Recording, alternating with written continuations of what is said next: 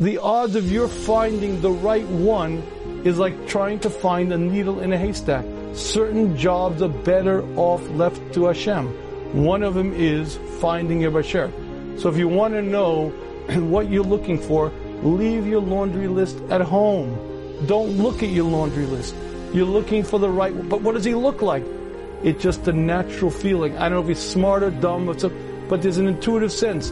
Believe me, if he's not smart enough, you're not going to enjoy his company. If he's not the right match, you're going to be bored or just get me out of here. The fact that it's a number of dates, five dates, ten dates, and they're long, and you really enjoy his company, and it's still going, and you like to be there. Guess what? That's the sign that it's the right one. Even if he's not your Mr. Potato Head, even if he doesn't catch exactly your your description, your definition, trust Hashem.